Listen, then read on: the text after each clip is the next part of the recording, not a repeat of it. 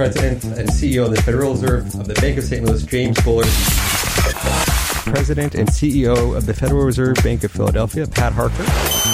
And yet we're hundreds of basis points away from our target.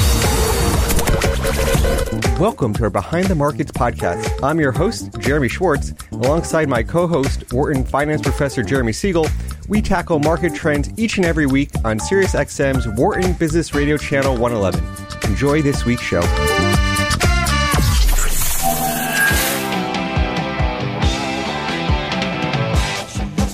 Welcome to our special reunion radio edition of Behind the Markets. I'm your host, Jeremy Schwartz, Director of Research of Wisdom Tree and E T F sponsor, class of two thousand three from the Wharton School here. My co-host is Wharton Finance Professor Jeremy Siegel, author of Stocks for the Long Run and the Future for Investors. I should note that I'm a registered representative of Foreside Fund Services. Professor Siegel is a senior advisor to Wisdom Tree. Our discussion today is not a recommendation for any trading strategies, nor tied to the offer or sale of investment products. The views of our guests are their own and not those of Wisdom Tree or its affiliates. We've got two great Wharton grads with us in, on the program today. One in the studio with us, Ron Albahari, the C I O of the Threshold Group, class of nineteen ninety from Wharton. Ron, thank you for joining us here in the studio. Thank you for having me. I'll uh, be looking forward to talking to you about your background, about the Threshold Group, your approach to investing and, and thinking a lot of key important issues. Um, Professor, before uh, I get to Ron, maybe we can start with you with just some brief thoughts on, on the markets here.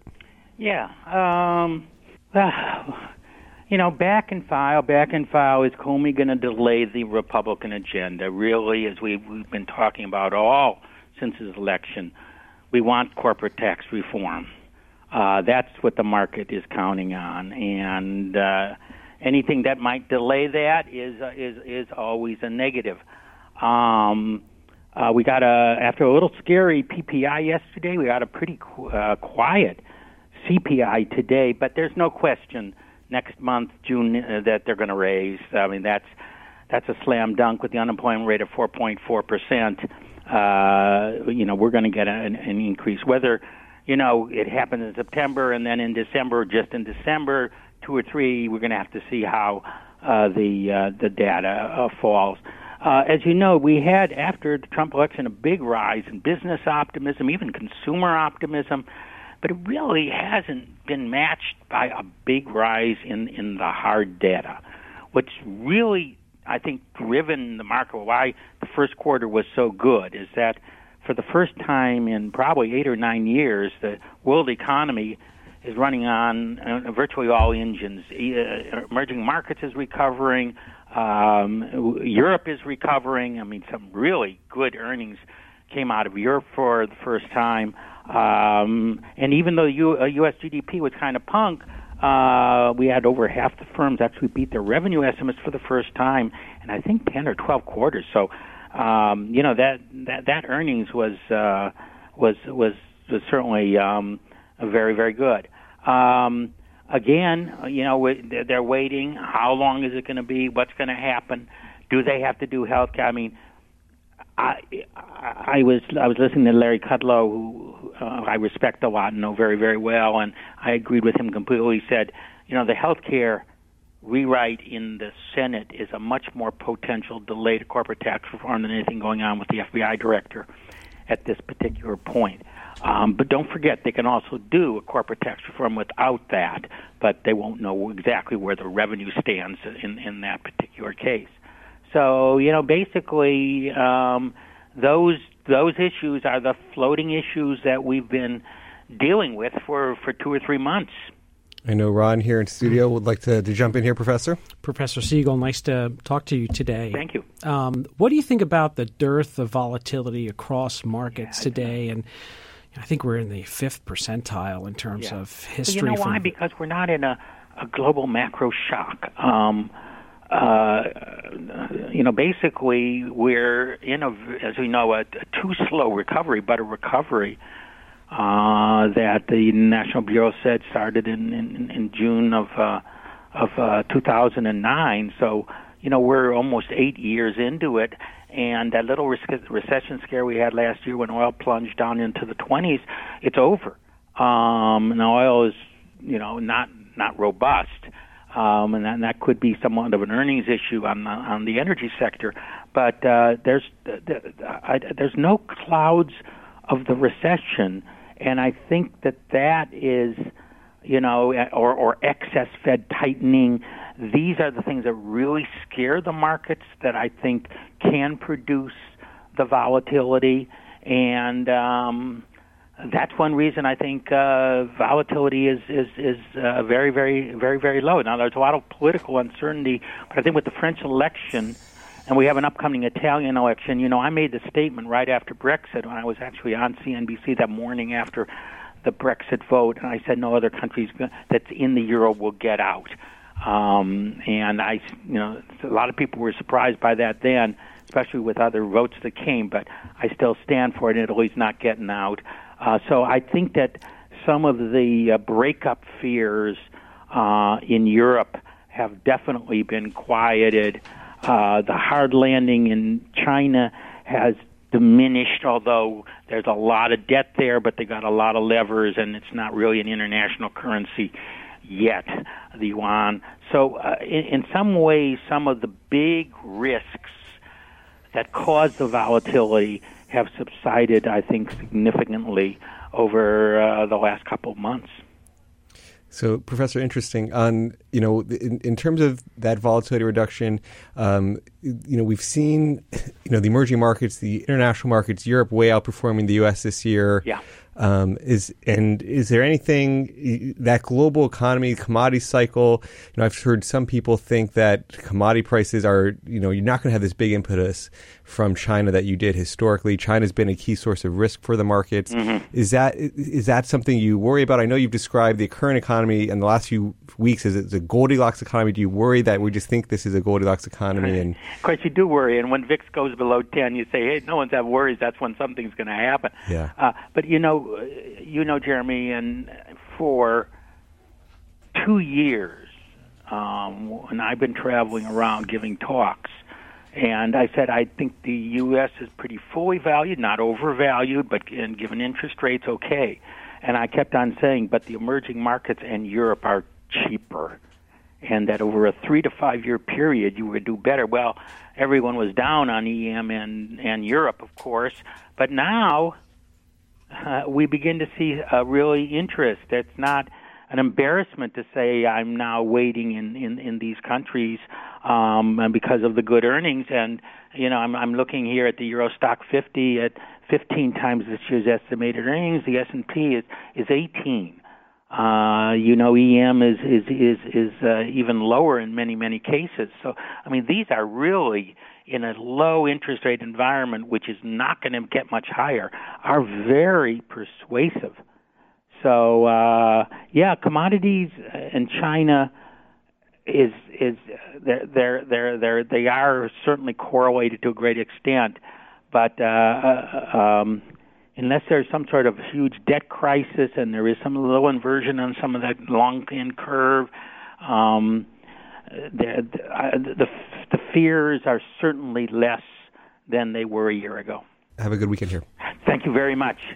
So, Ron, uh, so we heard a little bit from the professor on, on his thoughts on the markets. Uh, maybe let's, before we, we get to your thoughts, let me just go a little bit more about your background. Uh, so, you know, you've overseen in your history, Ron Albahari, overseen over two hundred billion dollars in your career. That's a big number, Ron.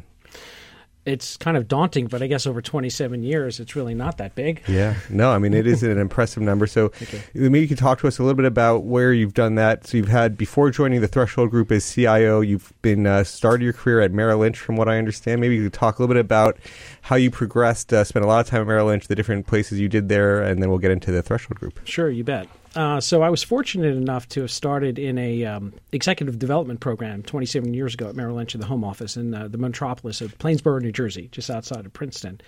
And I was fortunate because I was assigned to uh, the financial planning department, which at the time was a pimple on the rear end of uh, of the firm. Uh, the firm was comprised of seventeen thousand stock jockeys. But the strategy for the firm was to convert those stock jockeys into financial planners. And I was a part of a team that actually built out the next generation of financial plans for the firm. Mm-hmm. And that's where my appreciation and my love for goals-based investing started.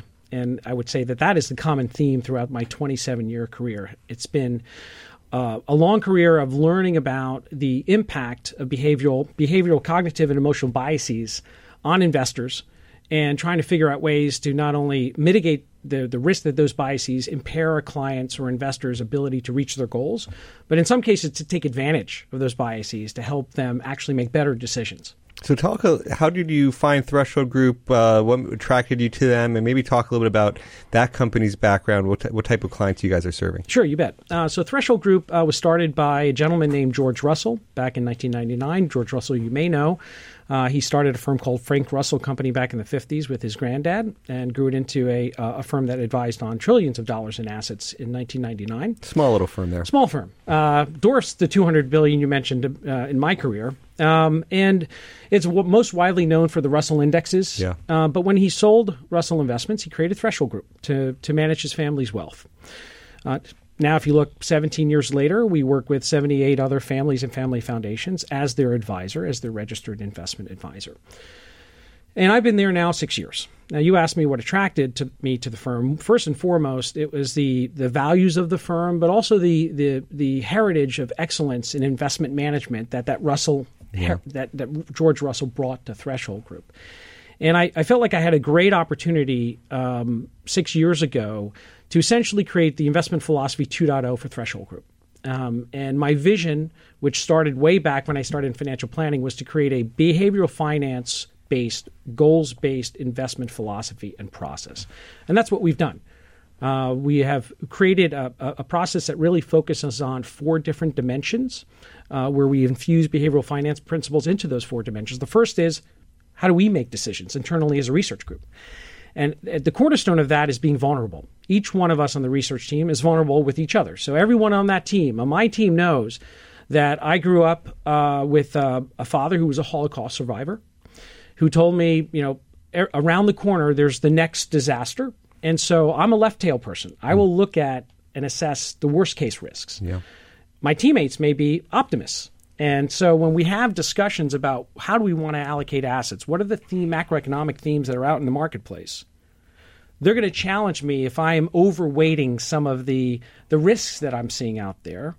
And they'll call me out on it. Let, and, let me uh, let me just follow up on that, because you heard you asked Professor Siegel the question of volatility. Uh, he's you asked about the low volatility environment. Is that so being left-tailed in your thinking? And is there something that's bubbling up on your, your radar as, as maybe an outside risk today?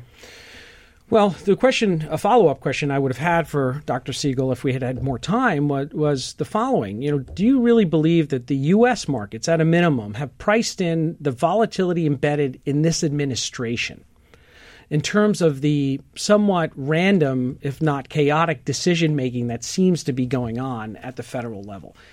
It would be hard for me to to, to say, to sit here and believe that the markets have truly priced in the kind of uncertainty related to that volatility of decision-making. They're all focused on tax cuts, like the professor. That's what he would come back to. I mean, I know he's every time we talk about Trump, it's always about tax cuts, tax cuts. When's he going to get the tax cuts? But that's the headline, yeah. Right? And so, you know, first of all, when is it going to happen? And yeah. Doctor Siegel mentioned that. But secondarily, what will the what will the substance of those tax cuts really be? What's what's the what, if you dig deeper, will it actually have the catalytic economic effect that it that the markets are pricing in, and they're pricing in a Goldilocks scenario in that in that regard? Sure.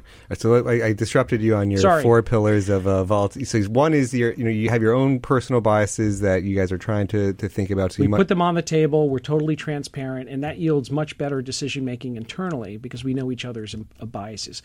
The second uh, dimension is working with clients, and uh, and and one thing that I think one aspect of being an advisor that gets very little attention in our industry is the importance of clarity of communication. And in my experience, establishing and managing expectations with clients is paramount, and that's what gets you fired if you don't do a good job of it. So let me tell you a quick story in terms of why communication is so critical. And this was prior to Threshold. Many years, many years ago, I was working with a prospect. I had my first meeting with this prospect, and I and she had twenty million dollars, and she looked at me, and she, I, I asked her, can I ask you two questions? She said, sure. I said, here's the first question. You entrust us with your twenty million dollars. We invested a certain way. And a year from now, it's down ten percent. How would you feel about that? She said, we could handle that kind of risk. I said, great. Let me ask you the second question. True story. Same scenario, we manage your twenty million dollars. A year from now, you're down two million dollars. How would you feel about that? She said, we can't tolerate that kind of risk.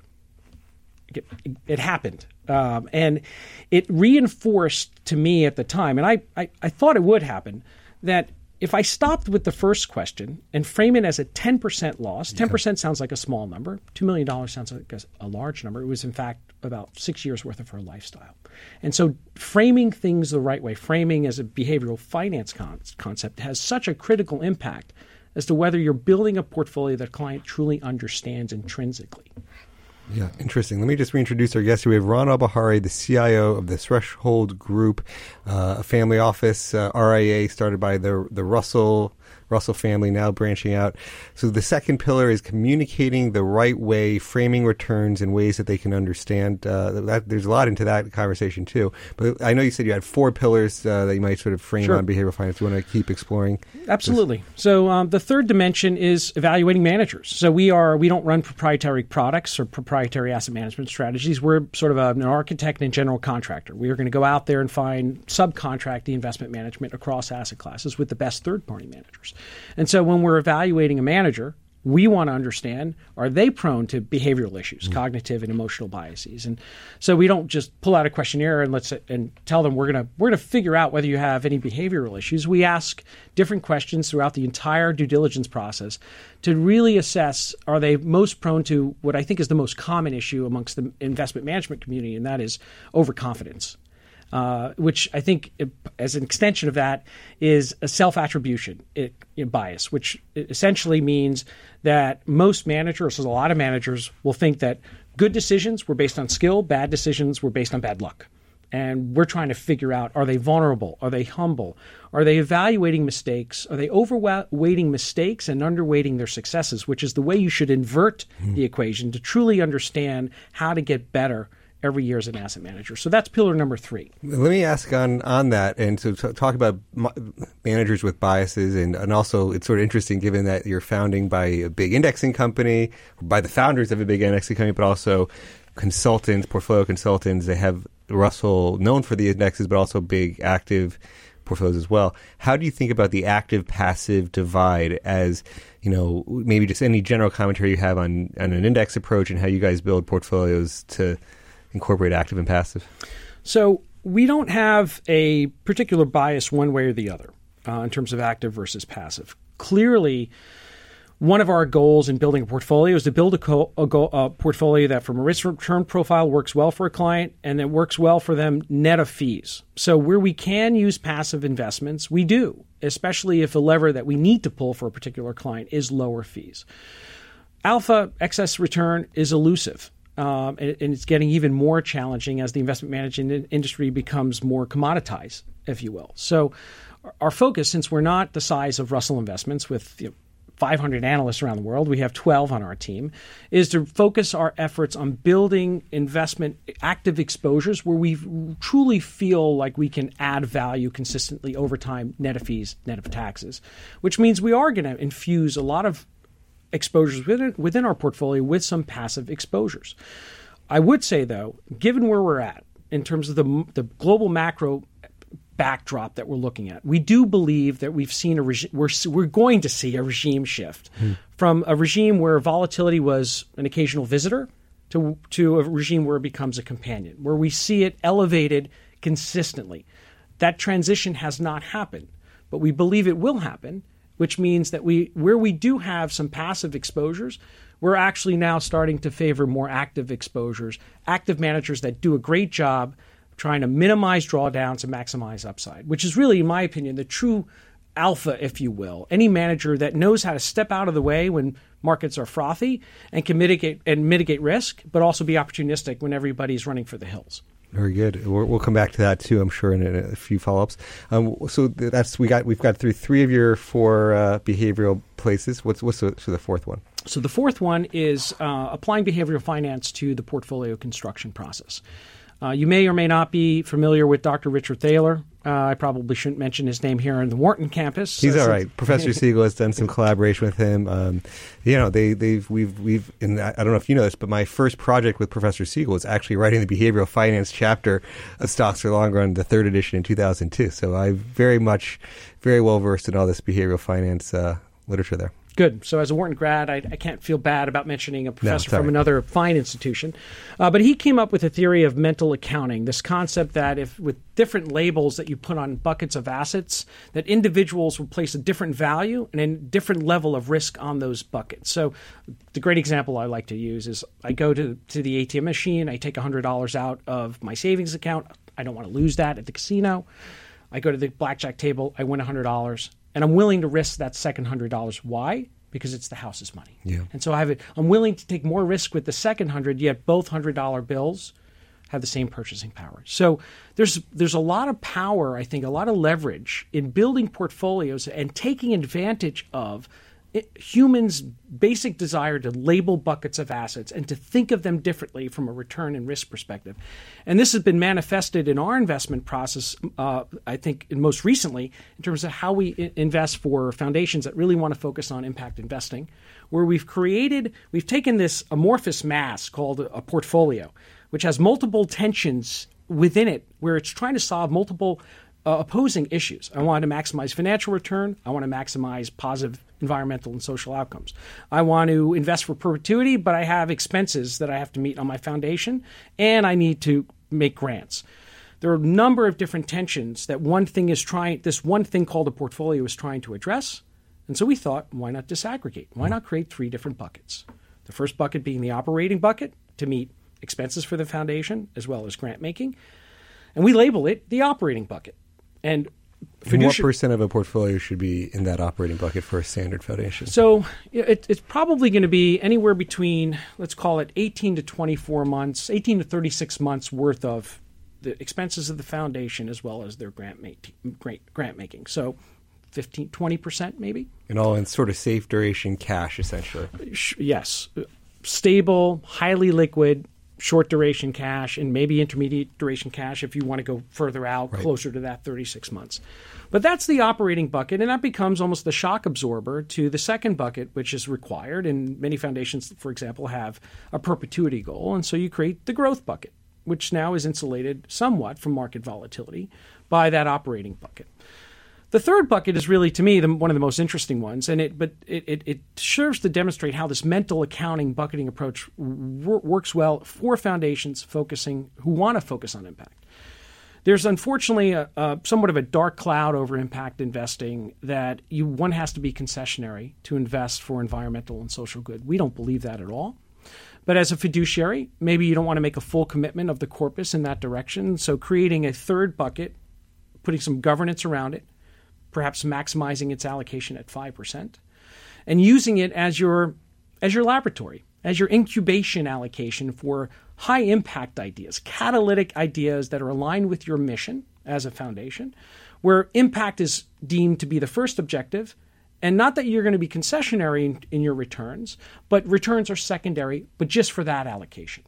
And so the mental accounting framework has worked beautifully because it's minimized the the risk that some of these boards take or assume when they're starting to dip a toe in the water from an impact investing perspective. Are, are there any, are you, so I, I want to drill into the impact investing, um, but also in terms of behavioral finance, or do you have a bias towards behavioral finance managers? Are, are there strategies? I know Thaler has an asset management firm, Fuller and Thaler Asset Management. Um, a lot of them tend to be value oriented, sort of overreaction, underreaction. People overreact to the sort of short-term news. Uh, under underreact to sort of long-term news sometimes. I mean, what, any sense on that, those types of strategies? Well, the way you frame the question actually will drive my answer. You asked me if I was biased towards, and, and the whole essence of our investment process is to be as unbiased as possible and not to allow a label. So as even though Doctor Thaler has a fa- a, a, obviously a terrific reputation in the space, and you would think that his fund reflects that, what we try to do as analysts is remove the labels from the funds or from the managers. We don't want to know what they call themselves because yeah. we don't want to be influenced by that. We look at every strategy as simply an ingredient, and the ingredient has certain attributes. And we want to put all the ingredients together that we possibly can to maximize the risk-return profile of this thing called a portfolio or within each one of those three buckets. So no, I'm not biased towards those. They're certainly interesting to look at. And uh, I guess my expectation would be that they're closer to what I'm looking for in terms of having managers that are uh, somewhat unconstrained by their biases. But no, we're not in favor okay. of either for or against. So you also made a, a comment there um, on trying to take the labels off and how you build portfolios without without labels. Uh, maybe talk about just your overall asset allocation approaches. I mean, where you think, how you think about where that future is heading, and how you're building sort of portfolios as core satellites, and, and how you're thinking about that from a from this labeling perspective. Sure, thank you. So I was fortunate six years ago when I started at Threshold that I was given an opportunity to rethink, to imagine a new investment philosophy two point oh with an institution that had been around a long time and a client base receptive to innovation, given George Russell's um, um, reputation for innovation. And so my vision back then, which we're now much closer to, is blowing up all asset classes, which when I say that, I usually get this very perplexed look, like, what do you mean blowing, blowing up, up asset classes? Um, but asset classes are constraining. You know, as an investor, we're conditioned to build an investment policy statement, to list a number of asset classes like U S equities, international, developed, emerging, and so forth. And when you put a list of things in front of me as an investor, I'm going to I'm going to be compelled to fill those buckets. And the reality is, as you fill those buckets and you look at the portfolio, if you X-ray it, you probably have a lot of duplicative risks, overweighting in, of exposures that you don't want. And the last thing I want for our clients and certainly for my re- research team is to be constrained by filling buckets. I want them to find strategies that as part of this, to- the totality of portfolios can be additive and not be compelled to invest in a strategy because of its label. So as part of the vision, we, what we've what we've mapped out, and we've the first iteration of it we've applied to the impact investor, is this pod-based framework. And the pods are simple, but they're they're not there. There are no uh, requirements to include certain asset classes within them. So there are four basic pods. The first pod is the core pod. The core pod, its thesis, its objective is simply to create asymmetry, maximize upside participation in markets, and minimize drawdown.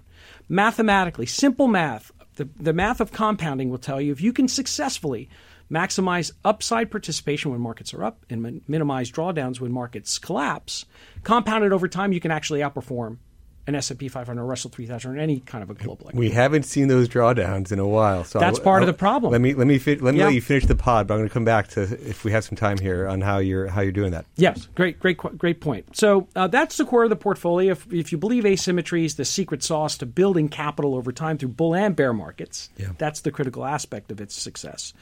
Then you have a growth pod. Most investors need some form of growth. You have a yield pod and a stability pod. And those are the those three, those last three are the satellites. And but within, as we build each one of those pods, we're not thinking about, well, we need a certain amount in equities and we need a certain amount in credit and commodities. That's constraining. And yeah. so we may have duplicative exposures in those different pods, but in totality, each pod is accomplishing its goal. That is interesting. So it sounds like the core pod is much more – well, I, I won't put words in your mouth. How, describe how you're going to minimize drawdowns in the core pod um, and how are – you know, everybody wants the crystal ball that predicts when the next market downturn is coming. But how do you think about diversifying strategies for that? So in the core pod, we have a number of different tools that uh, two of them we've developed. We don't build products, but we think of, of exposures as solutions, as compilations of ingredients that we yeah. call managers. So we have a, a, a couple of solutions within there that where we've pulled third-party managers together, where we've done the analytical work to uh, at least f- what we believe have figured out that how they could perform in different market regimes to give us that maximum up, minimi- minimum downside protection exposure. The challenge, as you highlighted earlier, is we haven't seen downside volatility, and that's where most of the value add happens. But unless you believe we will never see downside volatility again, there will never be a bear market again, we still see great value in having those types of exposures. So we have Um, liquid exposures, a variety of tools that are, attempt to do to create that up and down capture in different ways. And uh, we also uh, very recently created a bespoke uh, hedge fund to fund solution that we call the multi-insight solution um, that we believe, given this you know, expected change in regimes where volatility becomes a companion, that you're going to need different sources of, of uh, different managers that can take advantage of dislocations that we anticipate happening over the next five years. We're almost at the top uh, or the bottom part of the first half of our show here. We talked about a lot of good topics. I know we've covered a lot of your behavioral finance-oriented approach to things, some of these new interesting ways of building portfolios. We've touched on social and, and, and impact investing a bit, but I know that's your, your key focus. One of your key focus, or one of the most interesting aspects of, of how you guys are allocating capital. Um, I'll give you sort of an opportunity. Do you want to talk about the, the social impact, or would, is there any other closing areas what you think we should focus on in the last, next few minutes? I, I, I, what I'd like to do is just make a, a general statement that uh, I think it's a it's a gross misperception out there that one has to be concessionary to invest in a way where the investment strategies themselves and the underlying companies can produce positive environmental and social outcomes. And I would take this one step further. That I, I think the investment management industry is missing an opportunity here to to mine the inefficient data that exists within the environmental and social and governance areas for alpha sources, mm. for an, a better understanding of the positive and neg- negative externalities associated with environmental and social practices, as well as the the investment case that can be made for a number of, of, of managers that are investing in companies that produce environmental and social positive outcomes in terms of their products and services. I w- this week, I was actually just talking with somebody who's in this outcome-oriented, very high, you know, they have a big environmental impact. They're also positioning for this positive outcomes and trying to benefit from outcomes versus just negative screening. Um, what do you, so I, you can see how they are very tied to oil prices. So they've had a rough three years in, in terms of just sort of raw short-term performance given where oil's come down, you know, although it's bounced back for sure, but Um, in general, it's been down. It's been, been been rougher for them. Any sense on where the social side, where you're seeing some of the outcome, you know, people for opportunities mm-hmm. th- that they're taking advantage of there? Yes, um, actually, uh, in one area in particular, um, I was actually just asked to join the advisory board for the Center for High Impact Philanthropy here at, at the University of Pennsylvania. Hmm. Kat Rosqueta runs that that that group, and it's focused on gender lens investing.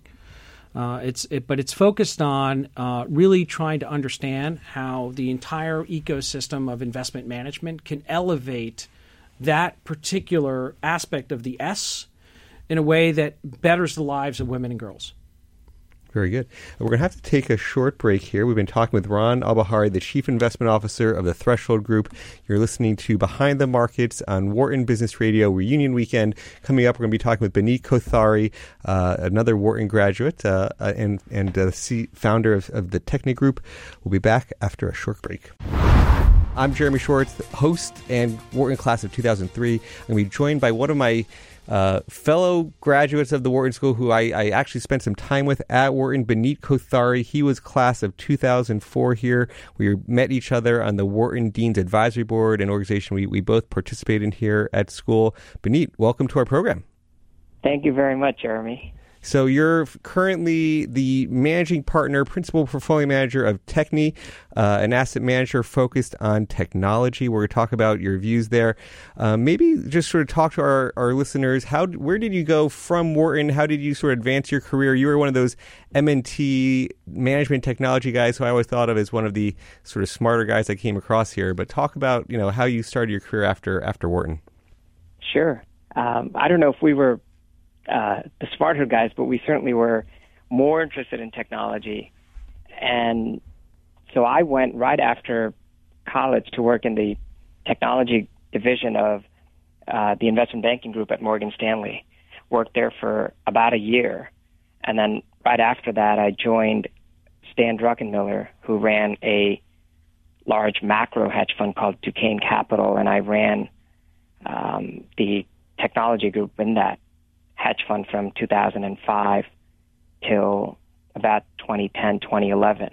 Now that's a pretty uh, amazing. At sort of young, right out of school, how did you? How do you think you got to be in that position to, to do that?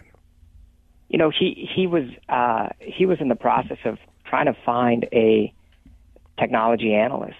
So it was a standard recruiting process, and I don't know how many people they they interviewed, but um, there was no special connection there. It was just yeah.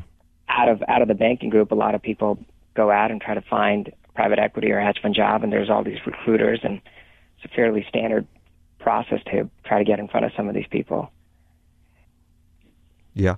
So what? How? Uh, so where did you go from Duquesne? I mean, what, what led you uh, you you out of there? Duquesne. Uh, Duquesne. Stan in two thousand ten, twenty eleven, effectively turned Duquesne into a family office and helped seed the predecessor fund called Point State Capital, where I was for a couple of years, and then I was approached by a few investors to start my own fund. Hmm. And that was toward the end of two thousand twelve. I spent a lot of time thinking about it, and uh, you know, you never know whether you made the right decision until many, many years until after the decision's been made, unfortunately. But at that time, it felt like um, not only the right thing to do, but but certainly a fun thing to do. And I left Point State to start Tekne Capital um, right at the uh, tail end of two thousand twelve. Very good. So talk about what you guys uh, at Tekne are, are focused on, uh, the different strategies you tend to, you know, so obviously tech is a, a key focus, but how do you think about the technology universe and, and where, where you're focused? We So we invest globally across all different sizes. We are not a large fund ourselves, but we tend to invest in some of the largest companies around the world. Uh, we have a big focus today, for the last few years, and hopefully for the next few years, and a lot of the internet businesses. Um, we invest a lot in some of the media and the telecom sectors as well. And the fourth area where we've spent a lot of time is in software. And and the the common trait among all of our investments is that of profitable growth. You know, if you can find a growing business that also happens to make a lot of money, the probability of you having permanent capital loss over a three, four, five-year period is is very low. And that's how we tend to think about investing. You know, are these profitably growing businesses, and are they leaders in what they do? Yeah, no. And if they happen to be in those sectors, I think you increase the probability of success dramatically. You know, when I when we first when I first came to Wharton back in in uh, you know I, I got to campus ninety-nine. It was sort of interesting times. Uh, Professor Siegel had just written his first op-ed on the tech industry. Our our internet stocks overvalued. Are they ever? Back in April of ninety-nine, it was about a year early. But then he came out March fourteenth. Big cap tech stocks were a sucker's bet. There you had these triple digit P ratios on all these big cap tech stocks. Uh, now, that's come way down. I mean, how do you think about valuations in the tech sector today? I mean, certainly NASDAQ getting back toward its highs, but very different environment today than it was before. Um, I mean, just talk about what you think the tech valuations are today. So, Jeremy, it's it's it's fascinating, right? You think about ninety-nine. Back in ninety-nine, your, your Ciscos and Yahoos and three coms were trading at one hundred fifty times earnings. And the the old... Uh, the cyclical names, some of the less interesting names, were trading at eight or nine times earnings. And like Professor Siegel pointed out, that dichotomy was unsustainable. Today, you've got your five largest companies in the world, Apple, Facebook, Google, Amazon, trading at roughly twenty to twenty-five times earnings. Yeah. And they're still growing thirty, forty percent. And the other part of the market, your your consumer staples, Uh, you know, you've got Campbell Soup and, and Coca-Cola, which haven't grown in three, four, five, six years, also trading in the high teens or twenty times earnings. And so when I look at the tech, the, the growing large cap tech monopolies, which make a ton of money and they don't consume a lot of money to make extra dollars, trading roughly on top of some of these other businesses, that, that's, you know, not that I don't think a good way to invest is on is on a relative merit, but I think twenty times earnings, twenty-five times earnings for the quality of these businesses is both good on an absolute basis, and it's certainly good when you look at it relative to the other opportunities available. How do you think about Amazon? I mean, when you look at Amazon as one of these valuation stocks, it's a very tough one to to actually get a reading on. Is that a cheap stock? Is it an expensive stock? Um, the earnings profile is, is a little bit tougher to read on that one. So so one of the things we always do when we, um, we, we don't own Amazon, but we own other businesses where the the, the P and L, the income statement of the company, I think would be very misleading. Yeah. And if you just focused on that and you didn't spend time unpacking uh, where the money is going, what are they spending in, you would you would miss out on a on a big opportunity. Um, you know, the, the ride-sharing sector is, is another sector where you've got similar dynamics. These companies either uh, don't make a lot of money or in some cases lose a ton of money. And I think a part of uh, a main a big part of our job is to effectively unpack a company's income statement. And when you unpack a company statement, what you're trying to do is you're trying to ask yourself, if this company were run well, and if this company were less focused on growth and more focused on just profitability, what would it earn? Right. And when you run that model on Amazon, it's very, very profitable. And you know, that's an exercise. We we are shareholders in Netflix, which has a similar dynamics as Amazon, where the where the it, it, you know, it's a one hundred sixty dollars stock that barely breaks even. But we do that same exercise when we first bought shares in Netflix, which is, all right, if this thing were run for profitability, what should it earn? And now you put the growth uh, possibilities on top of that. And that's how you make an assessment of whether the stock is cheap or expensive. Hmm. We're, we're talking with Beeneet Kothari, the managing uh, or sort of founder of Tekne, Tekne Capital, um, focused on technology investments, uh, the internet, and its impact on uh, you know the future here. Um, you talked a little bit about the ride sharing. Everybody talks about Uber and Lyft. Is there beyond? Uh, and I know I regular users in terms of things that have changed my life. Though that is one of the, the things I use on a daily basis. Um, anything. You know, besides just the U S focused ride sharing, is that that you're focused on? Yeah, so we we um, we like the sector broadly. We love the sector and the companies in emerging markets. Hmm. So I think every once in a while you run into a technology that was developed in Silicon Valley, but actually destined for somewhere in, in, in the emerging markets. I think mobile payments is an example of that. I think PayPal is a is a good business. But the PayPal-like businesses that are in China or India are great businesses because they don't have a legacy ecosystem. I think Amazon is a good business here. I think Alibaba and J D in China are wonderful businesses because they don't have a Walmart. And so when we look at some of these ride-sharing businesses, the dynamics are fascinating. So first of all, you've got density, right? In China, you've got forty, fifty cities with two million people or more in them. In the U S, you have four. And that density, you know, I think of these as very urban products. I don't think of them as suburban or rural products. And you don't have that density in, in Europe or in the U S. The second thing you need is car ownership. I think car ownership is going to be one of those things that the emerging market skips as a generation. Whereas car ownership in the United States is almost a rite of passage. You know, when, uh, I, I had friends in, in high school and college who who who got a car because uh, it just it was the right thing to do, and everybody around them was doing it. I ultimately bought a car too. Whereas I think if you look at the younger populations in some of these emerging markets, it doesn't really make sense, hmm. right? Uh, the the biggest purchase that most people make in their lives are their homes, which is a good purchase because they appreciate in value. Most people that buy a car right off the bat, it depreciates fifteen, twenty percent.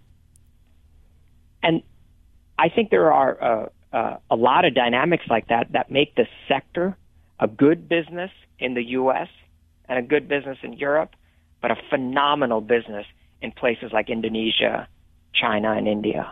And that's where we're we're very, very excited. How do you think that impacts the demand for cars? I mean, one of the other big stories is you have the traditional car companies in the U S, G M, Ford, versus things like Tesla, where it's another one of these high growth uh, or high valuation future tech stocks uh, that's just a different multiple, maybe at a at a higher market cap than some of those traditional tech uh, car companies, despite having very little actual production. What's what's your any thoughts on, on car demand given this uh, this future world that you're describing?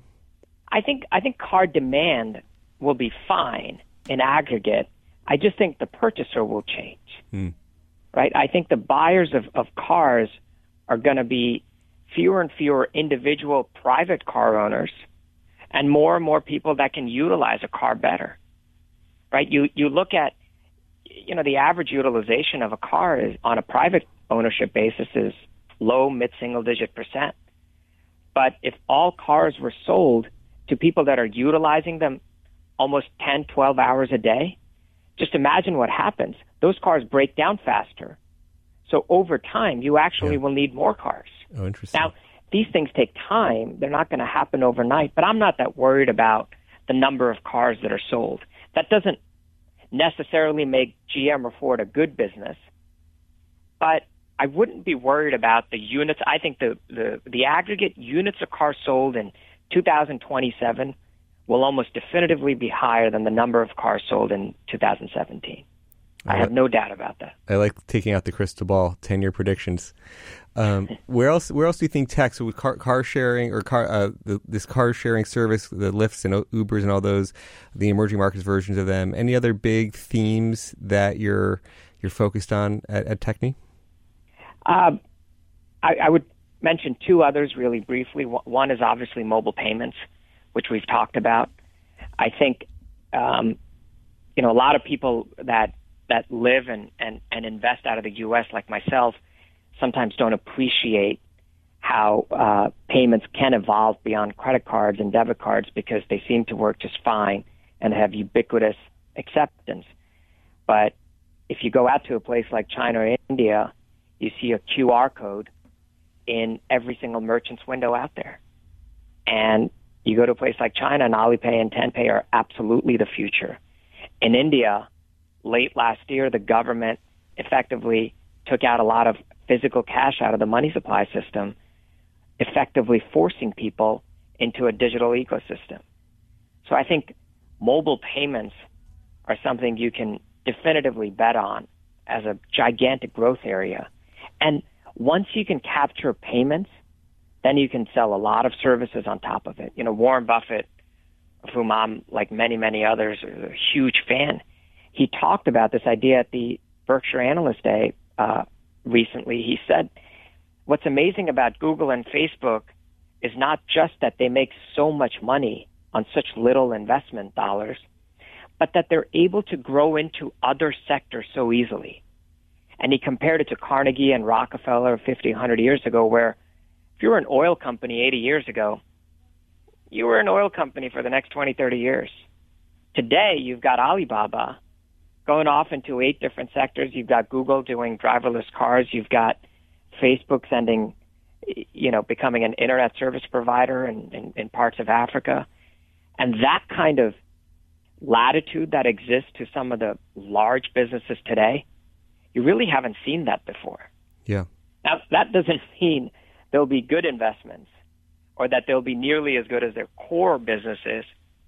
But I think you're seeing that for the first time. And I think mobile payments is an unbelievable launching pad to get into insurance, stock brokerages, mutual fund brokerages, into a lot of other businesses over time. Yeah, the asset management side definitely seems like that's going to be a, a core place. And you, you definitely see that even at, at Alibaba today, from what I understand, that they that's right. have these money market funds and other funds that you know that they're going to keep branching out into other other services on top of that.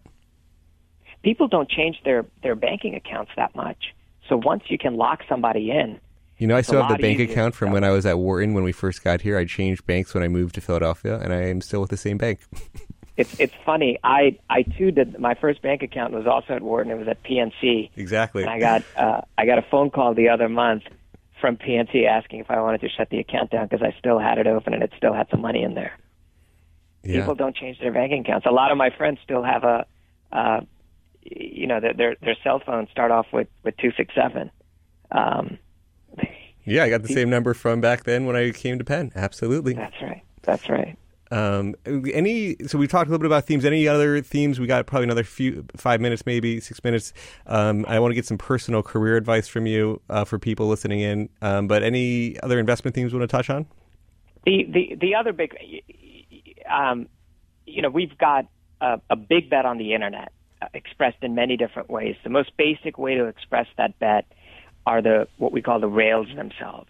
So providers of internet around the world, uh, cable companies, fiber companies. This is a, a, a big bet for us, particularly in in the U S and in Europe. So companies like Charter, um, Comcast. You know, we think these businesses are, are are unbelievable businesses because of how profitable they are, how well they're run, and how fast they can still grow for the next five, six, seven years. Um, you know, the way we think about it is, if the dot-coms of the world are the gold mines, the Facebook and the Amazons, there's only one way to get them, and you got to own the railroads. Hmm. Because the dot-coms, they come and go. Every five or ten years, there's a new Snapchat, a new Facebook, but there's only one Charter, and there's only one Comcast into forty-two million homes in America. And I think you make money owning both the gold mines and the railroads, um, but we've got a big bet on, on the railroads. Very good. Uh, so we had a little bit less time than I thought, maybe a little bit less than three minutes. Any, if, if you think about people listening in who want to try to participate in this long-term investment theme of the internet, any, I mean, how do you think about um, how they should access this? Is it through just fund providers like you? Um, you know, although with a, with in some of your structures, I'm sure it, you got to have high minimums to get invested. I mean, how do you think about how people should broadly try to participate in this in, internet investment theme? I think, I think. You've you've got to first ask yourself if this is something you're going to be managing actively or passively. To the extent that you want to manage it passively, I'm a big believer in index funds. And whether it's the NASDAQ or another, um, you know, there, there are tech uh, internet sectors, a lot of E T Fs out there. There's something called the F D N, which is a an internet E T F. I'm sure there there are tons of them out there in our in our E T F world that we that we live in today. I think if you want to be an active investor, it's a it's a different angle. And where what I would do is try to really develop conviction around what you think is a good business. And to me, a good business is one that's profitable, one that grows, and one that will be around in ten years. And if you can find a collection of those, you don't need that many. I would I would think five is a perfectly fine number. I think you buy those stocks, and I think you'll be just fine. And and focus on China, focus on India, any other sort of growth areas outside the U S uh, that you're really excited about? So, you know, we, we own a, a tower company in in West Africa. Um, similar idea. The, these towers are unbelievable businesses. And Nigeria is still in the three G world, and you've got a four G move. And then after that, you'll have the five G move. So you're very, very early stages. Um, but that, it gets harder and harder to find such businesses. Um, this happens to be private, so it's even harder for the yeah. average person to invest in that. But the, you know, there's plenty of money to be made in just the three or four countries you named. Nice. Well, Beeneet Kothari, the founder of Tekne Capital, Focus on Tech, Wharton two thousand four M and T program. Thanks so much for joining us. Uh, we had Ron Albahari of Wharton also earlier on the program from nineteen ninety, the C I O of Threshold Group. Thanks for listening to the Behind the Markets Reunion Special Weekend. Uh, you can listen to us on our Behind the Markets podcast as well. Have a great week, everybody.